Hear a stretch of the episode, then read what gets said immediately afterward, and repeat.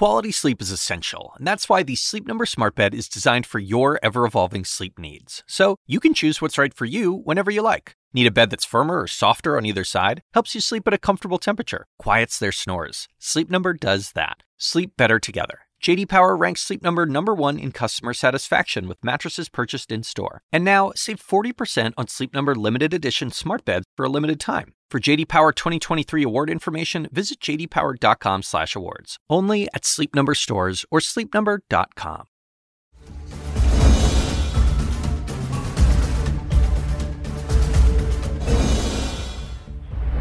Good evening, everyone. I'm Alisyn Camerota. Welcome to CNN Tonight. Prosecutors will be poring over videos and interviewing witnesses this weekend, trying to decide whether to charge the 24 year old former Marine who held Jordan Neely in a fatal chokehold on the subway. Tonight, we have the first statement from that 24 year old. Plus, Donald Trump has until 5 p.m. on Sunday to tell a judge whether he wants to take the stand in the E. Jean Carroll rape and defamation case. But the jury has already heard from him in a newly released video deposition. He claimed Carroll was not his type, but then mistook her, mistook her photo for his second wife, Marla Maples. I don't even know who the woman. Let's see. I don't know who. It's Marla. You say Marla's in this photo? That's Marla. Yeah, that's that's my wife. Which one, woman are you pointing to? No. Here. Carroll. Oh, that? The oh, person you just pointed to was Oh, E. Jean. Carroll. And the great macaroni mystery. Who dumped hundreds of pounds of pasta in the woods in a New Jersey town? We're going to ask the mayor tonight. Okay, but let's start with what we know about Justin Neely's death on a New York City subway. The 24 year old man who put him in a chokehold has been identified by his lawyer as Daniel Penny, a college student and former Marine. Jordan Neely's father is demanding answers and an arrest, and protesters want action. Is the killer free? Why is the killer free? Why is the killer free? Why is the killer free? Why is the killer Okay, let's bring in my panel. Here with me tonight, we have Emmy winner W. Kamau Bell, criminal defense attorney Joey Jackson, former Senate candidate Joe Pinion, and former Congressman Max Rose. Gentlemen, thanks so much for being here with me on a Friday night. Great to have all of you. I like that an Emmy qualifies me to be here with all these It does. oh, for sure.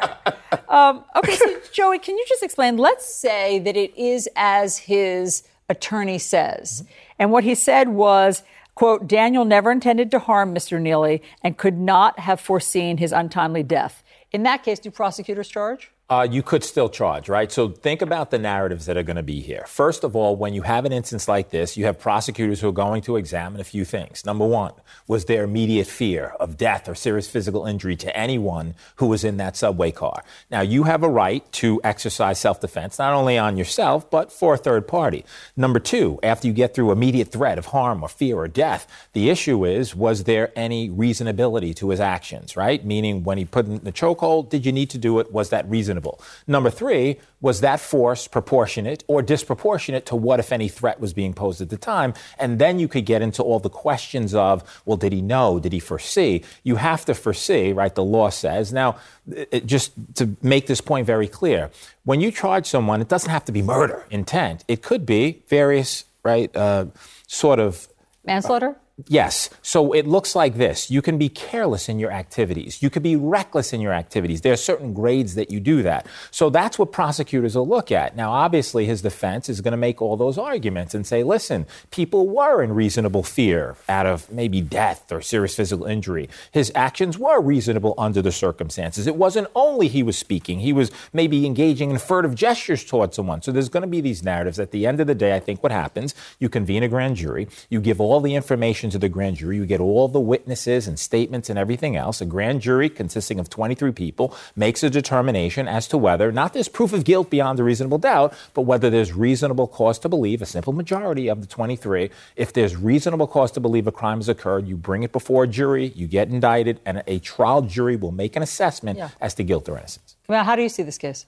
I mean, you know, this is why it's great to have an MMA fan on the panel. uh, because what he's doing, the choke he's applying, and I'm citing other MMA uh, experts, Luke Thomas from Morning Combat, That's a choke that if you're trying to either get someone to submit or get them to pass out, it's less than 15 seconds.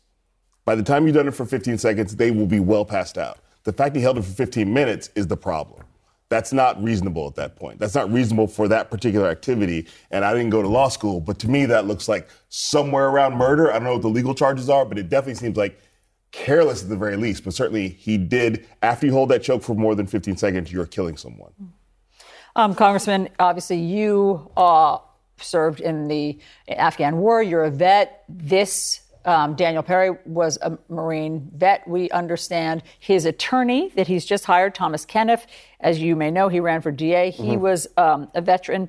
Does any of that tell you? I mean, the fact that he's hired this Tom, Thomas Kenniff, does anything tell you about the future of the case? I, I think it's really upsetting that in the coverage of this case thus far, he is always referred to as a veteran, each and every step of the way. And we all know what that inference is. What, did, what is that inference? What does it say? They, they're, they're inferring that he has PTSD. They're, they're inferring that he has some type of trauma. They're inferring that veterans are dangerous. They're inferring that there is some type of instability associated with well, that. hold on a second. Hold on I a second, Congressman. J- j- I hear it differently too because I've been saying that, and the reason that I've been saying he's a Marine vet is because we didn't know his name. We didn't know much about him, so I was trying to identify him in some way, use we some could, we could say college student, we could say I bystander, didn't know he was a college we could say student all types this- of things. But this, the, uh, the point that I'm trying to make here is that for particularly post 9/11 veterans, of which I'm proudly one of them, for so long we have been fighting this notion that somehow we are victims rather than assets.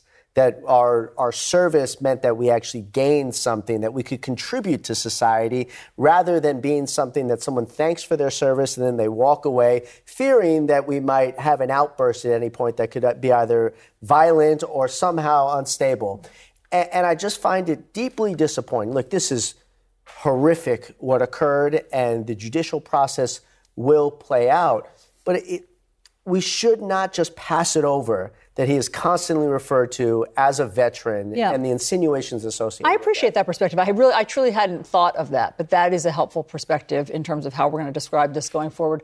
Joe, your thoughts of where we are tonight? Yeah, it's for me, and, and there's obviously, I, I can appreciate Joey kind of walking us through the nuances, but it just feels so clinical on one side, and on the other side, just rage that overcomes what happened here. I think that we have a victim who was failed many, many times by the state and by our system before he ever stepped foot on that subway car. And then you ask yourself about the impulse to act in a world where so many of us have walked down the street past homeless people, wondering whether that person is just sleeping or dead. And now, when you have someone saying, I'm not afraid to go to prison for the rest of my life, is that impulse to act a good thing? And then, to your point, juxtaposed with the reality of the length and time for which he had him in that hold, at what point does it become unreasonable? Yeah. I know I, I watched, you know, what happened with Tamir Eliza Rice. It seemed, on its face, unreasonable.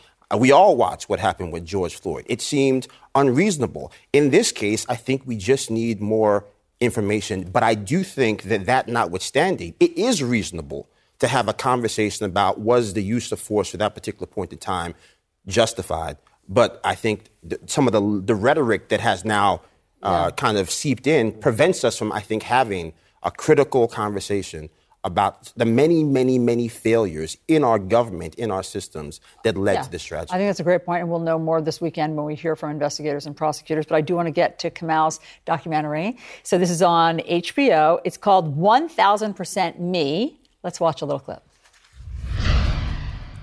When you look in the mirror, what do you see? I like to think that mirrors don't show everything. Like mirrors show the outside of you, but they, they can't tell like the inside of you or how you identify like just by the look of you.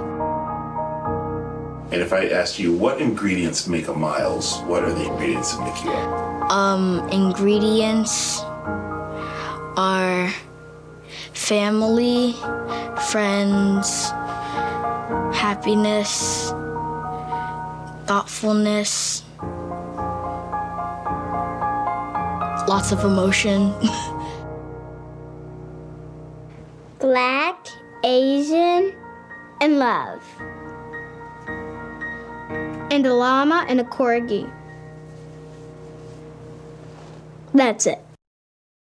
Can those kids be president? I mean, I mean, I feel like we the, the age is too high, so let's lower it to like. let's seven. lower it for them. I Whatever think they are. would be good as. Well. Let's president. do that. Yeah. So tell us about this. I mean, it's a documentary about mixed race kids. I have three mixed race daughters in my house. The first one was my daughter. Don't say anything bad about that kid.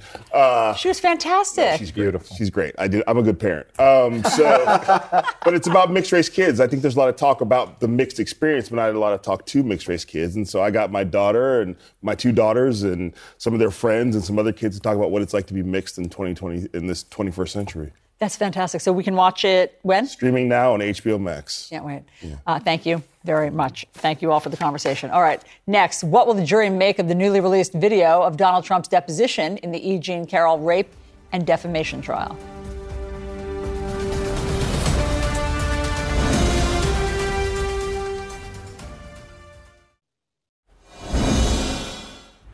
Newly released video shows former President Trump testifying under oath about E. Jean Carroll's claim that he raped her in the mid 90s.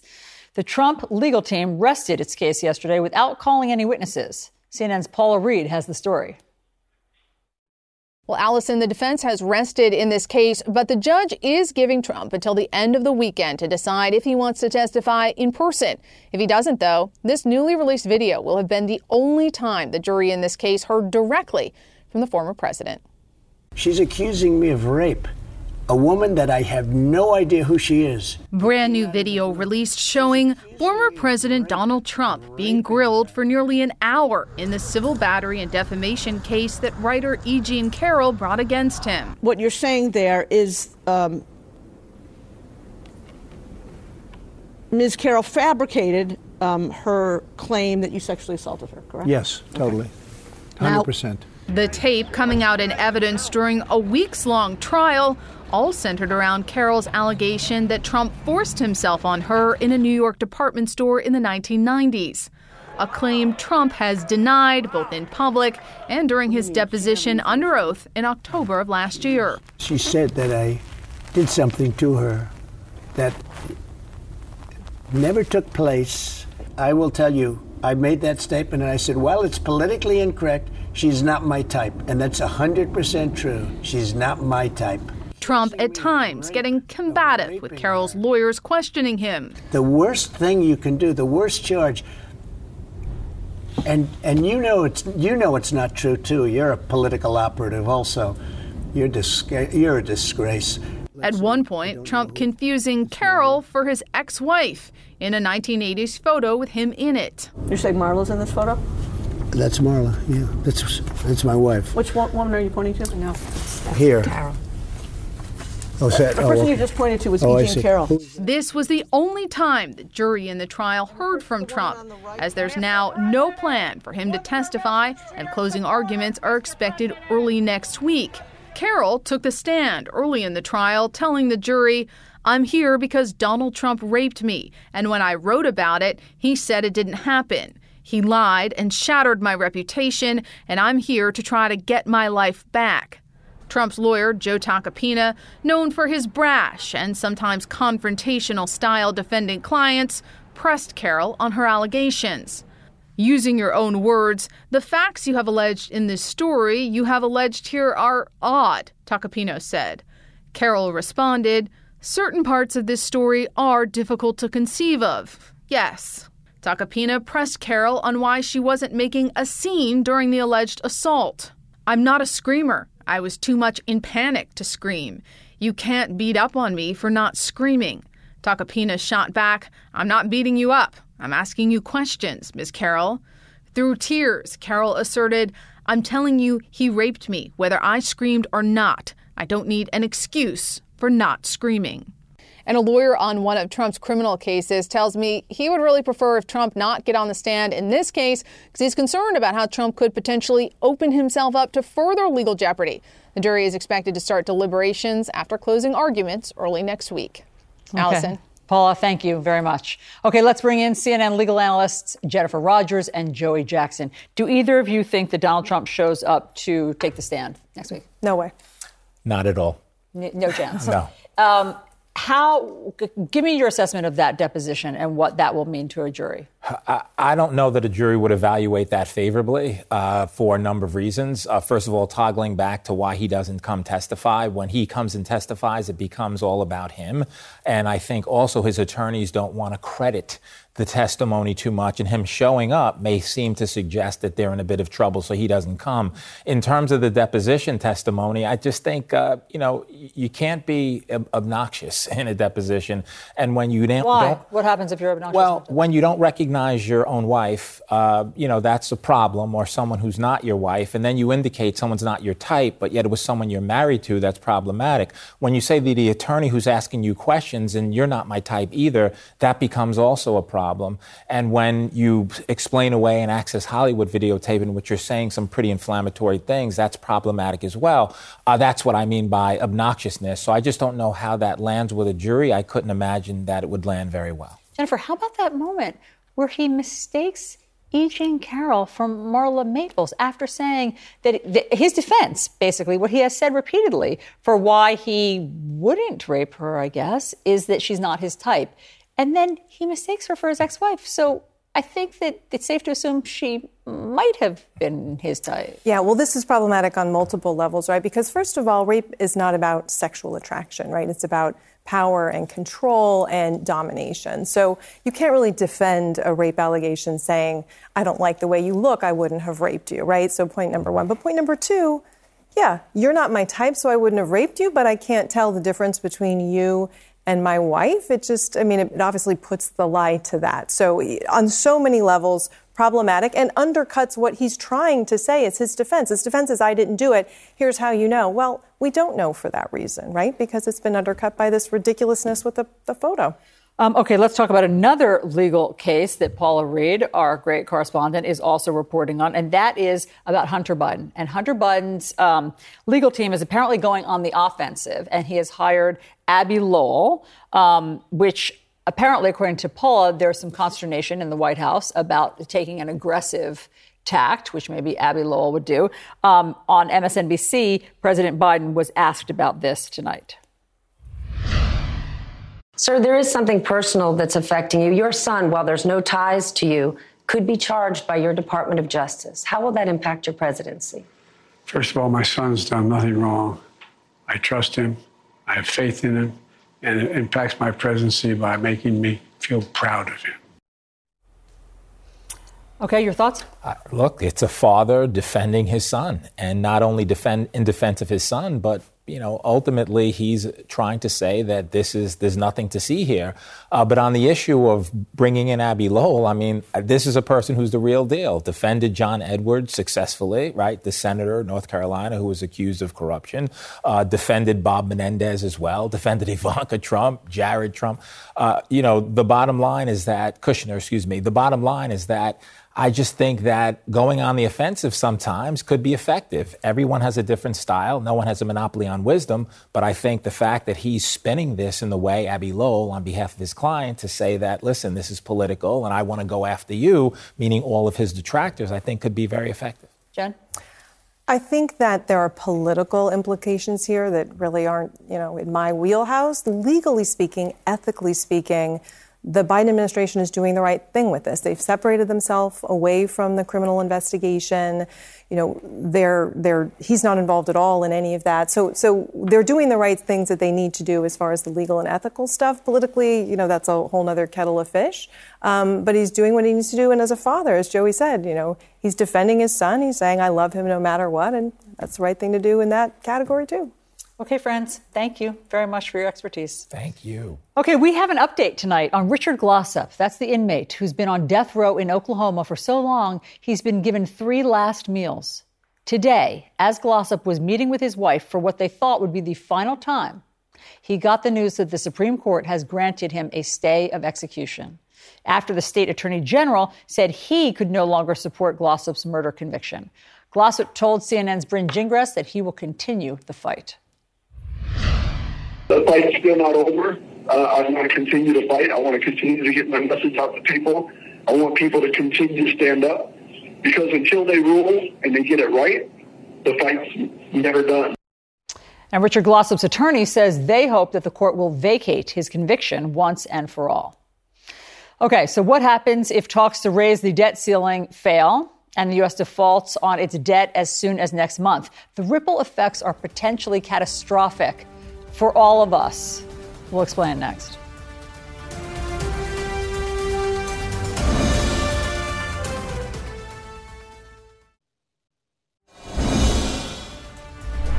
The clock is ticking until the U.S. runs out of money. If Congress does not act, the country could default on its debt as soon as June 1st.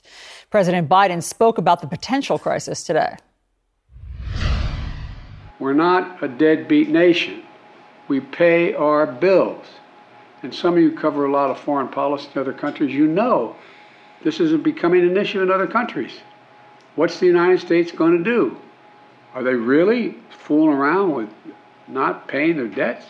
The last thing this country needs, after all we've been through, is a manufactured crisis. And that's what this is a manufactured crisis. Panel is back and joining us is CNN economics and political commentator Catherine Rampell.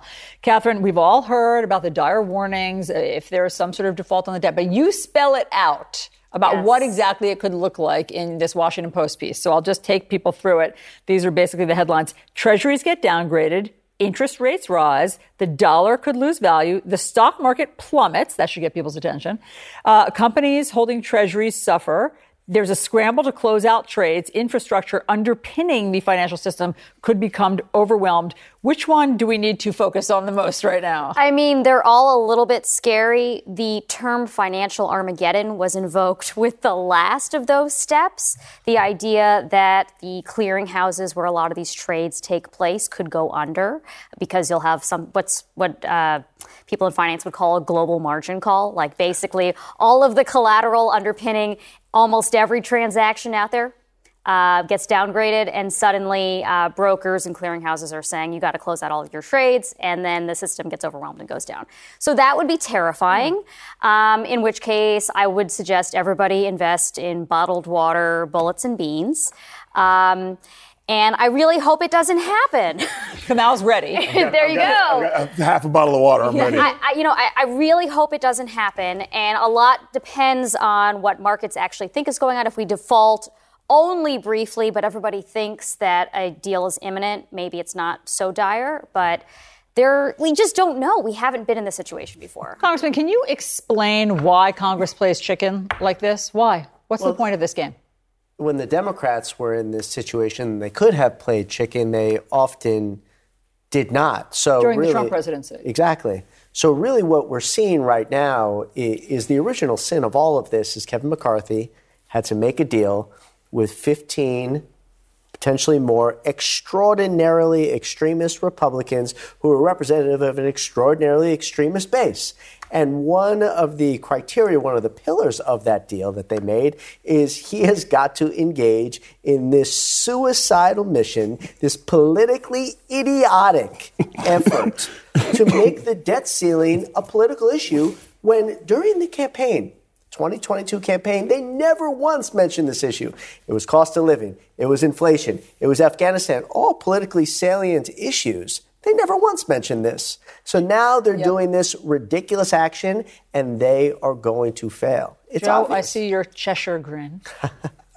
It's bad for my blood pressure. I don't know what to tell you. Look, I, I look. I, I think we have to remember what exactly the debt ceiling is, right? Yes, it's it our is credit money card that we have bill already that spent. we've already right? spent. We It need to pay, is yes. the credit card statement saying Yes. this is what you owe, and here's the date that So it needs why to be paid. So the paid. game of chicken? And s- I don't. I think respectfully, I think that's a misallocation yeah, of, of of of how we to just talk about it. I think that if you look at what's happened right now, Democrats said that Republicans are going to basically dismantle Medicare. That's not what's happening. They said that Republicans are going to basically go and take a you know shillelagh to Social Security. That's not what's happening. I think if you're looking at what Americans are facing, mm-hmm. record inflation that we know is harming people on Main Street, if you're dealing with economic uncertainty on Main Street, I don't think it's unreasonable. After we printed $6 trillion to deal with a once in a generational pandemic, after we had a $1.7 trillion omnibus Right. spending package, to say, hey, The statement is here. Like all families, perhaps we should consider having a conversation about tightening the belt.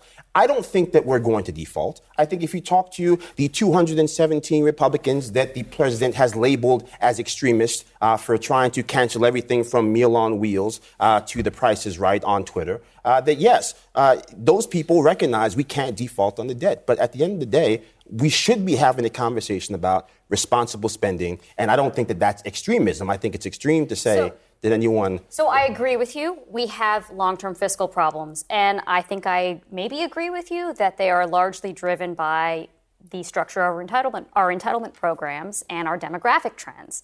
I do not agree that there is any universe in which threatening to default on our debt solves any of those problems. If anything, it will make them worse. We saw in 2011 when we came close to defaulting on our debt that raised the borrowing costs for the U.S. government by a billion dollars that year alone. Um, And who made us almost default on the debt back then? I can't remember. it was the Republicans. Oh, that's right. That's right. Look, Hold on, Joe. Let me get him out. I mean, your thoughts as you listen to all of this? I mean, we used to, when I was a kid, we made fun of other countries for doing what we do now.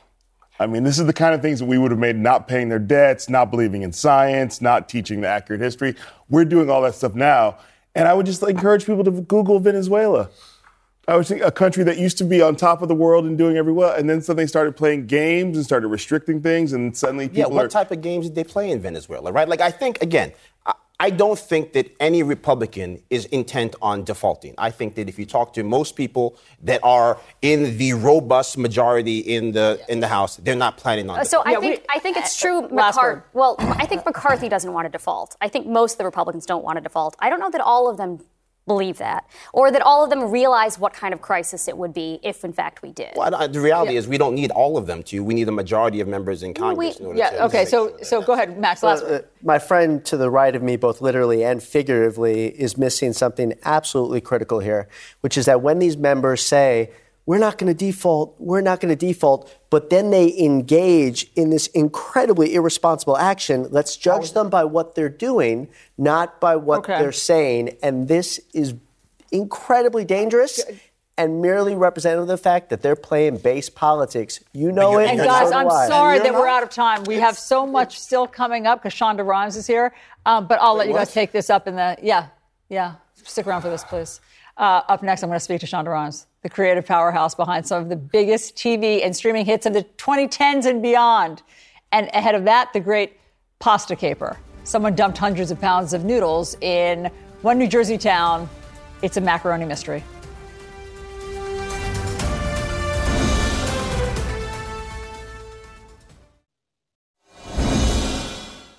2010s in the United States were perhaps the most consequential decade since the 1960s, marked by political and social unrest, the rise in social media, and capped off by the year that changed everything, 2020. Now, CNN's acclaimed Decades series is back with the 2010s and a definitive look at that transformative decade. Up first, we examine the rise of peak TV and its impact on pop culture in America. Here's a preview. The 2010s have ushered in a new era called Peak, TV. The like button was a mark of genius. Open Gangnam Style. It can be frustrating, this business of democracy. I am running for president of the United States. It was a moment that said, we have to tell our stories. Gangnam Style. Wait for the drop. I may be the voice of my generation, or at least a voice. Joining us is the creative mastermind of some of the biggest TV and streaming hits of the 2010s and beyond, including Grey's Anatomy, Scandal, Bridgerton, and the upcoming Queen Charlotte. It is Shonda Rhimes. Shonda, so great to see you. Hello, I'm glad to be here. So, Shonda, your body of work is obviously so successful. Can you just take us back to the beginning as you were starting to conceive of these various shows? And what was your inspiration? What was your mission at the time? You know, at the time, I really was wanting to make shows that I wanted to watch. You know, I felt like I wanted to see shows that represented me, that represented the women I knew, that showed women in various stages of being competitive or angry or dark or joyful. You wanted to see everything. And so, if we look at three of your biggest hits of the 2010s, Grey's Anatomy, which of course is still running now in its 19th season, I mean, incredible. And then, of course, Scandal, which introduced viewers to the first black leading lady in a drama in decades, and then How to Get Away with Murder, which EGOT winner uh, Viola Davis says put her on the map. So each of these shows, of course, was groundbreaking in its own way. Is there a through line that you would say contributed to their success? I think that part of the through line really was portraying these women as they actually are, portraying women as they actually are, not idealized. I was telling somebody that before Grey's came out, I didn't really see women who were competitive in their jobs and necessarily didn't like each other or fought for things that they cared about on television. They were always somebody's lovely wife or mother or a perfect representation of a woman versus being a real woman. And how big would you say a role does sex appeal play? Is that actually one of your sort of secret sauces? You know, I never thought of it as, you know, like I can pick a, a somebody with sex appeal, but it seems to be a strange gift I have in casting to sort of find the guy that people want to watch. It also helps that these guys are amazing actors. For sure. And I mean, your women have a lot of sex appeal as well. I think I guess they do. Yeah, that's true. But that's not it. I've been enjoying it so far. Yeah, us too. So the 2010s saw the advent, of course, of streaming entertainment, and you embraced streaming with the Netflix hits Bridgerton and Inventing Anna. And so, did this new platform change the way that you approached storytelling? And in general, how do you think it's changed the kind of stories or the kinds of characters that we see? I don't think that it's changed the way I approach storytelling. There is some um, difference in how things are produced. You know, you're making m- many less episodes than you were on network television. But I also think that it hasn't changed necessarily the stories I'm telling. Perhaps the way I'm telling stories can be more adventurous, and the depth we're going into with the characters can be a little bit more adventurous. There's a certain kind of show I was making for ABC, you know, a Shondaland show. Now it's a very different kind of Shondaland show because we have no boundaries. That's great. I mean, no boundaries sounds very delicious. So, um, there's, of course, lots of buzz about the premiere of Queen Charlotte on Netflix this week. This is a prequel, we should say, to Bridgerton, and it's loosely based on an actual historical figure, Queen Charlotte. So, what made you want to tell her story? You know, you watch Golda, who stars as Queen Charlotte in Bridgerton, and she's fascinating. The levels that she's given that character, the the amount of depth, and I became really interested in how did this woman get this way? How did she become this person? You know, there is a real historical figure, but there's also her as Golda made her. So I wanted to see how that would play out. And I read that it's your most personal project. How so? I think one of the things I said was if I retired tomorrow, I would be content because I really loved making this project. The actors, India and Corey, every, working with everybody, they were such um, fantastic people and the story we got to tell which went from the goes from the past to the present and back again is it was really a challenge for me to tell and to figure out how to tell it correctly. Have you followed the drama of the real royal family? You know what? I try not to because i always think these are actual people and we've turned them into sort of commodities to watch and i sort of stay out of that part so, as you know, the country is in the midst of some heated culture wars. Do you think that the entertainment industry has a role to play one way or another in those? I mean, I think definitely the entertainment industry shifts culture all the time. People are definitely affected by what they watch. I think that's a good thing, and I think it's necessary. Um, on my program uh, here on CNN, um, on prime time, we do a lot of stories lately about artificial intelligence. Do you have anxiety about how AI will change your business? I find it very creepy. I mean, I do. I look at that and I think this technology is, I don't necessarily think it's going to damage my career, but the idea that you could make actors say things that they wouldn't normally say or make a film without actual humans is very disturbing to me. Yeah. You're not. And I don't think it's necessarily fair to all that talent. Yeah. Yeah. Um, okay, so give us a preview of what we can expect to see out of Shondaland next. Oh wow! Well, first we have Queen Charlotte coming up, so you, hopefully you're watching that and enjoying it. Um, but after that, you know, we're making a wonderful project called The Residence, which is set in the White House. Um, it's sort of a mystery in the White House, and I'm excited about that. That's been really fun to work on. That's very cool. And what do we need to know about Queen Charlotte? Queen Charlotte is fun and sexy, but it's really just the examination of a complicated love story. It's not a fairy tale ending, but it is something that starts as a fairy tale and then grows into something more specific. And it's the story of women and their friendships. I mean, we're watching a young woman come into her power. That's awesome, Shonda. We can't wait to see it. It sounds fantastic. Thanks so much for your time. It's really great to talk to you. Happy to be here. Thank you.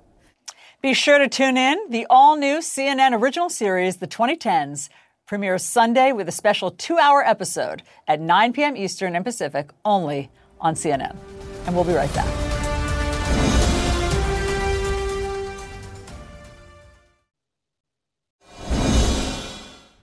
Come over here, kid. Learn something. You never know, you might have to cook for 20 guys someday. You see, you start out with a little bit of oil, and you fry some garlic. Then you throw in some tomatoes, some tomato paste. You fry it. You make sure it doesn't stick. Mm-hmm. You got it to a boil. You shove in all your sausage and your meatballs. Huh? And a little bit of wine. Cooking for 20 guys, Clemenza? That's nothing. How about enough pasta for 300? Take a look. Somebody dumped several hundred pounds of pasta, oodles of uncooked noodles along the side of a creek in Old Bridge, New Jersey. Roughly 15 wheelbarrows of spaghetti, ziti, and elbow macaroni.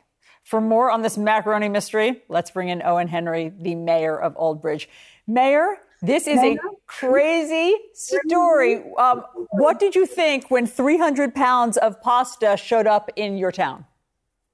I wasn't surprised. As a mayor, you have to be ready for everything. So it was it didn't come as a shock. It came as a little bit of a okay, let's take care of it. Three hundred pounds of pasta did not along a river, a, a, creek bed, did not shock you. it didn't fall out of the sky. No, we hope not. We're not going to call the X Files. But uh, you know, we within hours it was cleaned up. I can't believe it has taken on a life of its own like this. And I guess I'm the luckiest mayor in the world hear that I'm on CNN and not talking about a tragedy. We're talking about something that's pretty humorous, I think, and a lot of people have have made jokes about it. I, I can go on and on and on about the suspects and. Uh, Let's talk about that. I want to talk about the pasta puns because when these pictures were posted on social media, people cooked up a ton of puns, and so I'll read some to you. Uh, Here's one from Dennis Hogan who writes Some people will commit illegal dumping for silly reasons. That's a good one. Obviously, it's a mystery, but we can only know so much about what happened. These are awesome Italian puns. Um, here's one The police won't stop until the perpetrator is identified. And then here's one We should send the perpetrators to the state penitentiary. So, um, what was your favorite joke about all this? Going on and on and on. And Lynn, Lynn Guiney is the culprit. We have so many of them, just going on and on. That's fantastic. But, uh, so, is, but, uh, but, but, Mayor, it's, it's, it's, how did you get rid of all this? Well, our Department of Public Works uh, scooped it up with a machine and put it in a dump truck and disposed of it properly. It was no big deal. No big deal. Um, Mayor, I just wanted to get it away from that waterway because the forecast, this was a week ago, last Friday, and the forecast was for very heavy rains Saturday and Sunday. So I thought in the best interest of everyone that this pasta didn't get you know, washed into the waterway and potentially clog up one of the basins or pipe was to get it out of there. And we did. We took it out of there. Somebody made a mistake, obviously. Obviously, dumped this. This could have went out in the trash. It's food.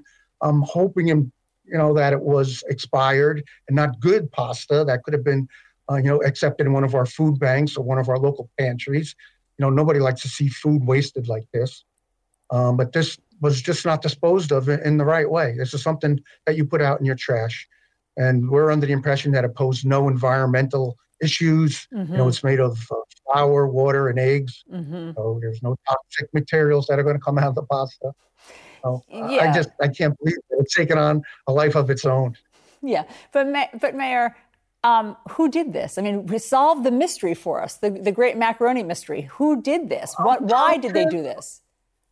we're we're looking into it, and I'm pretty confident we're going to find out who did it and why they did it, and make sure they don't do it again.